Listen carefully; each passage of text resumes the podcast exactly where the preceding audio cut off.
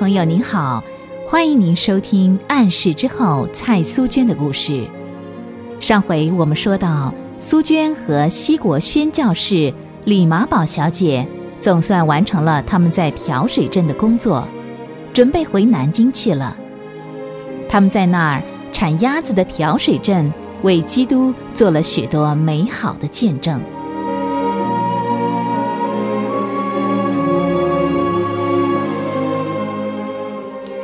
什么啊，淑娟？你刚才说什么？要坐大船去哪里啊？去美国，就是我干妈的国家。啊，那要坐好久好久的船呢。嗯，不过我们明年就回来喽。唉，我真不懂，一个女孩家，一天到晚就知道往外头跑，这下要跑到什么美国？啊，在路上谁照顾你呢？奶妈，当然有人照顾我们啊！主耶稣会看顾我，带我们平安的去，平安的回来，回南京来看您啊！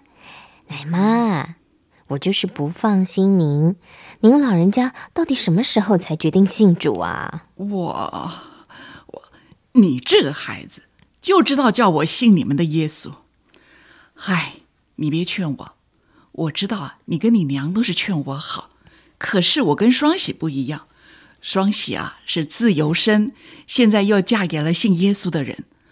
我那个男人呐，一家都是拜菩萨的，而且我自己又是从小就过继给菩萨做干女儿的，怎么可以随便改教啊？菩萨可是不轻易饶人哦。奶妈，瞧您，左一声菩萨，右一声菩萨的，何必怕菩萨呢？菩萨算什么？是魔鬼用来害人、迷惑人的。您看，娘也是从小拜菩萨的，可是这么多年来，她不再拜菩萨了，菩萨也没拿她怎么样啊。怕什么？信真神，就什么菩萨也不用怕了。苏娟，不要乱说话。嗨，你这个孩子，你说做就做，什么都不怕。我可不，我也老了。原先是想等你出嫁了，我就回乡下的。可是现在，奶妈，您一天不信主，我们就一天也不放您回去。奶妈，答应我，我同干妈去了美国，你得留下来陪我娘，您不能回去啊。会的，会的，我会留下来陪你娘。嗯，哎，这三十年了，我在蔡家也整整过了三十年了。这里早就成了我的家了，哼，我也不知道说过多少遍了，说要回乡下去。说了说了，就是舍不得走啊。说着，奶妈突然掉了泪，苏娟眼眶也跟着一阵热。真的，她说什么也舍不得这个老人家走。哎，苏娟呐，告诉奶妈。你是不是去美国跟他结婚了？结婚？哎呦，奶妈，不是的。如果我要结婚，怎么能够瞒着您呢？不结婚，那你什么时候才结婚啊？嗨，我真不懂。你小时候嘛，说要去尼姑庵消法做尼姑，现在难道基督教也有这一套啊？哎呀，乔宁，奶妈，你想到哪儿去了？我们在一起这么久了，我的心事你难道还看不出来吗？我跟那个朋友断绝来往，是下了很大的决心呢。怎么可能还有跑到美国去跟他结婚呢？嗨，苏娟，你还小，我真是不懂你们这些读书人，有什么事不能够商量的？干嘛出这么大的气啊？什么写信也会吵起架来，还闹什么断绝来往的？哎呦！奶妈，别说您不懂，就是许多读书人也不懂。但是我知道，我的决定并没有错。与其跟一个不同信仰的人结婚，痛苦一辈子，还不如一生单身来的轻松愉快。主耶稣是最宝贵的，谁也不能比。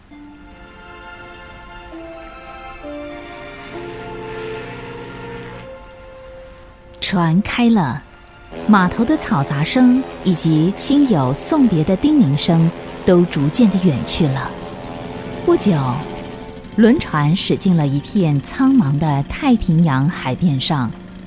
四周看不到任何的景物，只有几只海鸥在甲板的上空，在远近的海面上自由的飞翔。水连着天，天连着水，这幅景象对第一次出国的苏娟来说，实在是一个奇异的感受。眼前的世界太美，太奇妙了。苏娟突然想，干妈和她的父母也曾像这样子远离他们的祖国，远离他们的家园，到陌生的中国来。想着，苏娟不由得回头看了看身边的干妈。没想到，这时候李曼玛丽也正以慈祥的眼光凝视着他。怎么样，苏娟？你开始想家了？嗯，没，没有。我在想，您跟您的父母也是坐这么大的轮船到我们中国来的，说不定，说不定他们也坐过这艘船，而且也曾经站在这儿。嗯，刚才我也这样想。来，我们去那边看看。嗯，说着。李曼玛丽就牵着苏娟的手向前面走去。苏娟突然发现，干妈的手好软，一股温暖的气息像电流一样的透过她的手心传进了心窝。苏娟禁不住紧握了李曼玛丽的手。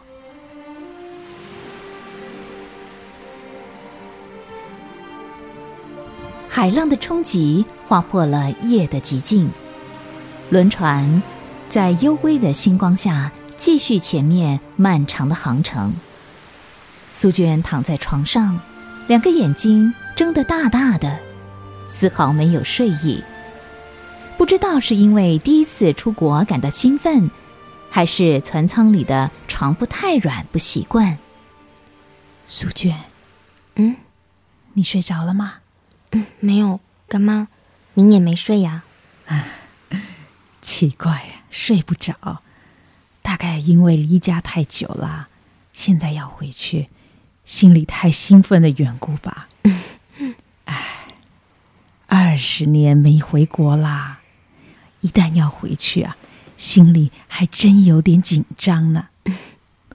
苏娟笑了，没想到她的干妈比她还兴奋呢。真的，二十年，多么长的一段岁月。人生能有几个二十年呢？唉，听说啊，这年美国在各方面都很进步，不晓得现在会变成什么样子。希望这次回去不要闹出什么笑话才好。记得有一位刚从美国来南京的牧师告诉我，现在美国大都市楼盖的一栋比一栋高啊。上下楼都做什么？呃，自动升降梯啊，真叫人难以想象。干妈，您说我们要在旧金山下船啊？嗯，有人来接我们吧？当然会有人来接啊，不然我们两个人真的要闹笑话了。我想啊，大概金多娜小姐和吴廷芳小姐会来接我们吧？哦，你认识他们呐？啊，见过一次面，不过那已经是十年前的事了。我们在香港碰过一次面，一位牧师介绍的。不过呢，他们在旧金山的工作，我常听人说，他们真是基督的好使女啊。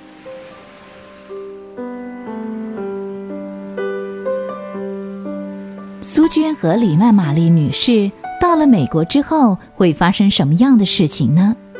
欢迎您下回继续收听《暗示之后》蔡苏娟的故事。